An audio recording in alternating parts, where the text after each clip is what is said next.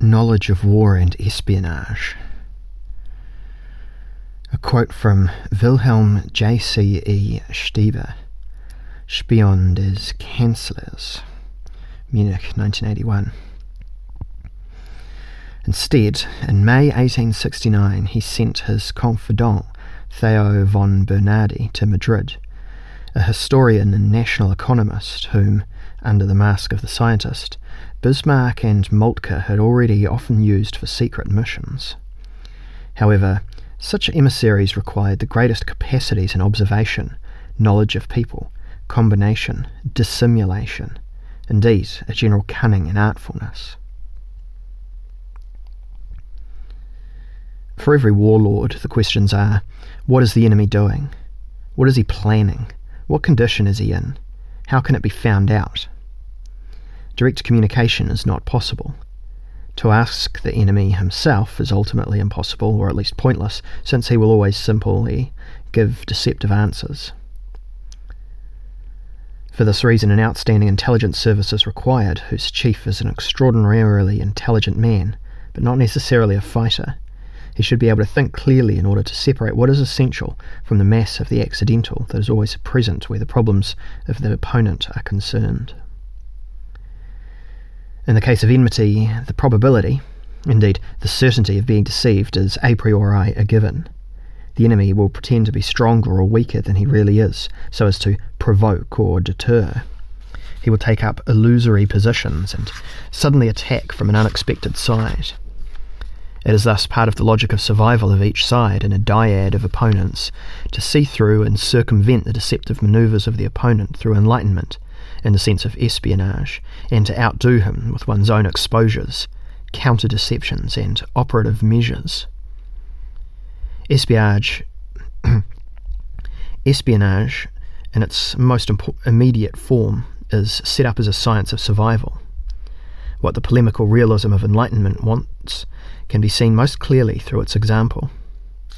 Enlightenment as espionage is research on the enemy, the accumulation of knowledge about an object to which I am bound, not through well wishing or through disinterested neutrality, but through a direct hostile tension with a threatening effect.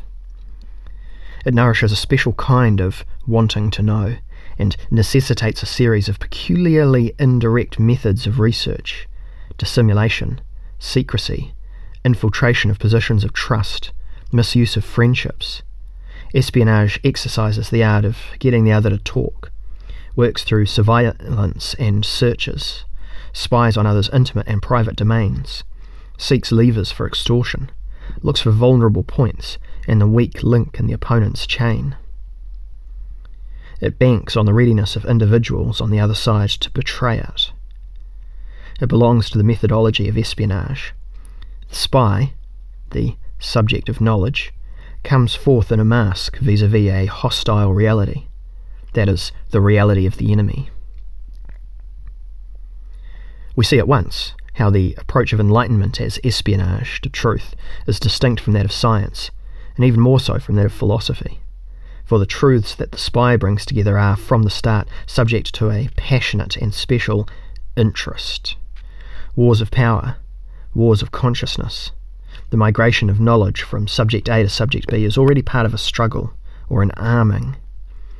Accordingly, this amoral direction of research appeals openly to martial law and situation ethics, which says that whatever serves self preservation is allowed.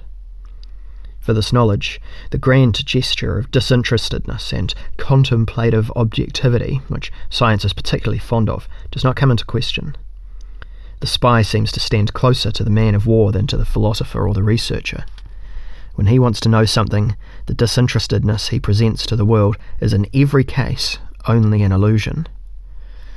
The cases in which it is otherwise with researchers and philosophers remain to be examined.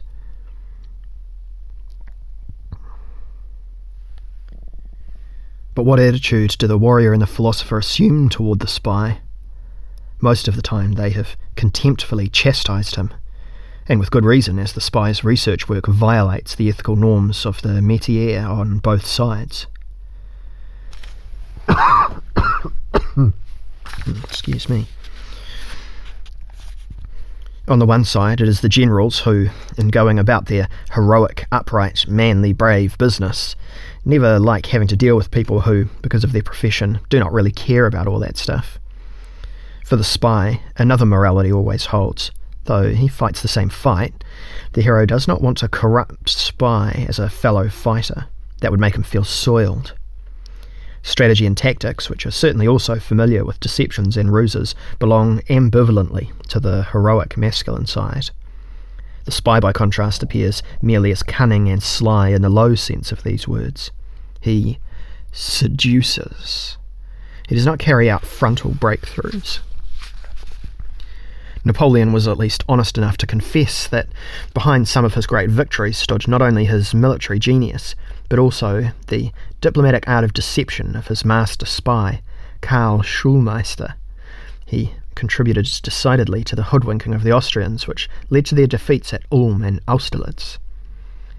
It is said that General von Moltke, Bismarck's veteran fighter, did not like spies in general, and particularly not that Wilhelm Stieber, who from 1863 on was Bismarck's chief spy.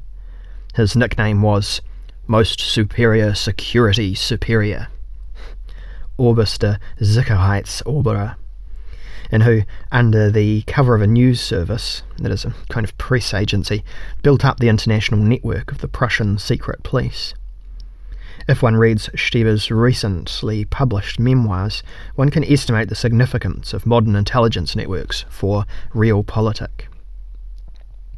Not only did Stieber repeatedly save Bismarck and Kaiser Wilhelm I from assassination, but in organising the intelligence work on the Austrian army, according to the new principles, he laid the groundwork for the Prussian campaign against Austria in the Fraternal War of 1866.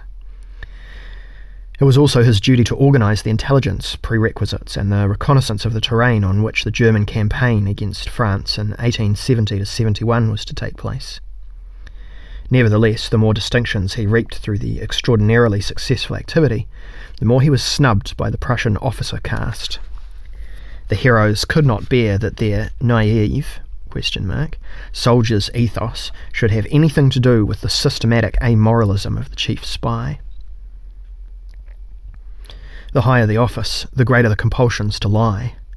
One acted as if one were blind to Machiavelli's realism. Quoting Discourse, Book 3, page 40 In war, fraud is laudable. Scientists and philosophers who do not deign to look on the spy and the phenomenon of espionage, however, proceed in a way that is scarcely any different. For dirt sticks to the spy's hands, namely, an all too clear, all too special, small interest. The higher seekers of truth, by contrast, do everything to avoid resembling the spy. They would rather admit to no self interest at all, and not put themselves as tools at the disposal of any aim. If the true philosopher had contempt even for the paid academic, see Schiller's lecture on the study of universal history, then the spy was really beneath all criticism. But how would it be if the spy proved to be in reality the shadow and obscure double of the Enlightenment philosopher? Well, on the surface, of course, one can hardly think of an opposition greater than that between the spy, who, being quite interest oriented, commits himself to a particular party nation, a mere fraction of humanity, and the investigator of truth who only who looks only at the whole and claims to serve only the universal well-being of humanity, or even pure truth itself. Not until this century did science and philosophy of enlightenment become conscious of their own limited biases and narrower polemical and pragmatic commitments. In the age of class struggles at the end of the 19th century, the keeper of the seal of high knowledge had to feel the ground shake under their feet for the first time. A nasty suspicion arose that they, the bourgeois scientists, might be agents of bourgeois class domination. Deluded helpers of a political system who naively, idealistically uncovered quote unquote universal truths that, when applied, however, served only, or for the main, the particular interests of the ruling classes.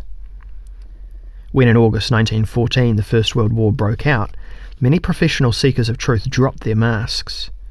The wave of ideas of 1914 tore them along and found them more than willing to consciously take over the role of ideologue, of spiritual weaponsmith in the slaughter of the peoples.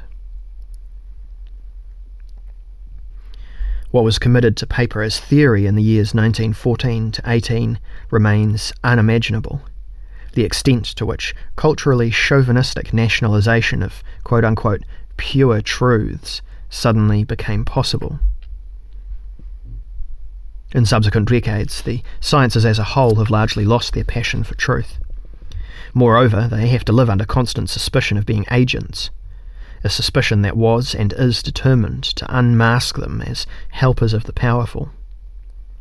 Since then, associations that place the spy and the philosopher, the secret agent, and the researcher side by side no longer seem so misguided.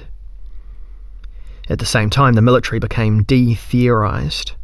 The consciousness of researchers began to become more pragmatic knowledge and interest were allowed to, indeed should, have something to do with each other, with the proviso that the interests take it on themselves to prove their legit- legitimacy. Nietzsche had begun to undermine every will to know through the suspicion of the will to power. Students of the First World War cannot fail to notice the acknowledged role espionage and martial enlightenment played. Cognitive warfare, psychological warfare, treason, propaganda, General Moshe Dayan finally declared, both open heartedly and secretively after the Israeli Arab Six Day War, that intelligence services had played just as an important a role as the Air Force and tank divisions. The taboo seems to be broken. It is no different with countless scientists all over the world who, obviously, without professional ethical scruples, work on weapon research and projects with the potential for annihilation. If science too has to earn its daily bread, then at least a part of it discovers the coming war as employer.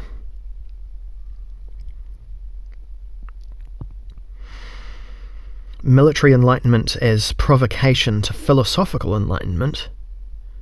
What is the situation with the subjection of knowledge to interests, and how universal, how particular do those interests have to be?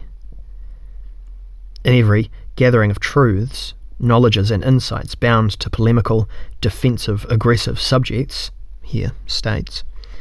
Certainly, espionage is the furthest from the illusion of universal interest. It therefore emphatically puts its knowledge under lock and key.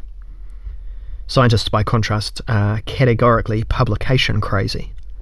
And some meta theories even construct a fundamental connection between universality, truth, and the publicness of assertions. Whereas science boasts of universality, the secret services know that knowledge has value only as long as others do not know that they know it.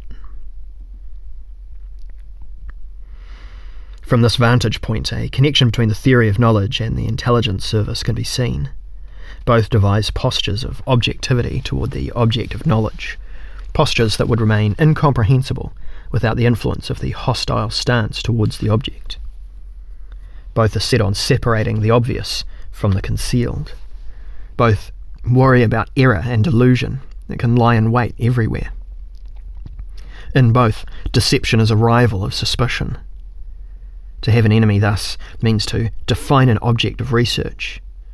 The converse of the sentence holds only with qualifications. War channels curiosity into a polemical course and equates what is unknown about the enemy with his dangerousness. To know him is half the job of holding him in check. Out of enmity, specialised domains of curiosity, areas of research, and epistemic interests are built up. Through the keyhole to the naked facts. Without making enemies and a corresponding concealment, there is no unmasking. Without darkening, there is no naked truth. The striving of enlightenment to reveal the truth obeys a dialectical principle.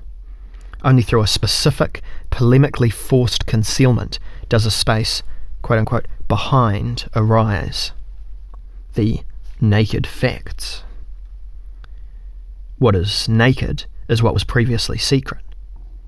The enemy eavesdropped on in his privacy. The hidden power here, the conspiracy there. The naked woman, the genitals made visible, the confessions of the amoral the true intentions, the real motives, the hard statistics, the relentless standards. Those who enlighten do not rely on what people say. The naked facts will probably always be different from what people say. The enemy is everywhere. Powers of nature that are too powerful, too dangerous for us to rely on. Rivals who, when it comes to the crunch, will show no mercy, and who already envision us as corpses over whom they, determined to survive, will walk if necessary. Traditions that fog up our minds and cause us to believe, but forbid us to know what the case really is. If secretiveness is a striking characteristic in the theory of knowledge of the intelligence services, then here a bifurcation of enlightenment into naive and reflected, gullible and artful directions becomes clear. The naive assume that they are a priori nobody's enemy and would let nothing force them to become someone's enemy. When enlighteners of this type, quote unquote, know something, they automatically think that everyone else should also be allowed to know it more more reflective forms of enlightenment, e.g., the earlier Freemasons, from the start understood themselves in this regard differently. They accepted the facts of the, even though always only relative, enmity, and consciously reckoned with the compulsion to be secretive. They accepted the need to think in the logic of struggle during unavoidable conflicts. They knew that knowledge was to be treated as a weapon, preferably as a secret weapon. The other side does not have to know what we know. With the spy, this becomes most striking to gain knowledge without letting it be known that one knows. Hence also the fascinating Romanesque masquerades in espionage.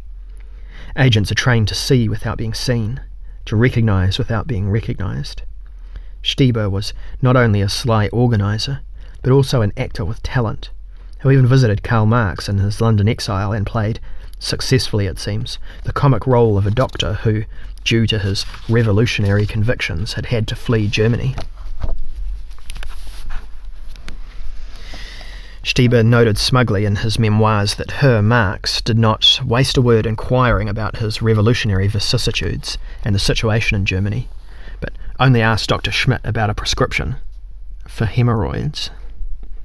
Stieber was occasionally also appeared at scenes of unrest as a landscape painter. He is even supposed to have turned up as a street vendor who carried devotional knickknacks and pornographic postcards on his cart. One of the two could always be used to lure soldiers into confidential conversations. We have also heard how Stieber's descendants do it today in the socialist Prussian secret police, in psychological Casanova courses, East German agents are said to study the art of curing the weekend neuroses of top Bonn secretaries to tend- so tenderly that even the East Berlin State Security Service profits from it. are we preaching to the converted?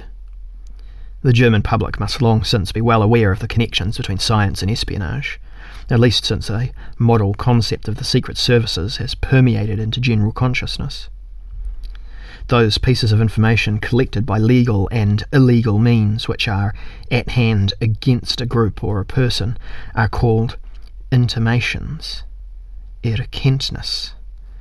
Suspicion guides the storing up of intimations. It constitutes the prosecution procedure. What mistrust ferrets out lies at hand as intimations when the time comes to take measures. This is no semantic lapse no conceptual contingency. In a broader sense, this way of speaking about intimations is only one of several exposures of the primary connection between knowledge and polemical interest. The English language uses at this point the compact word intelligence. One understands by it particularly the gathering, assessment, and handing on of publicly accessible or secret pieces of information in special bureaus agencies or services for the purposes of the military and political leadership, general staff, and government. The naked facts ferreted out by intelligence build the first solid layer of a cynical empiricism. Empiry. Empiry.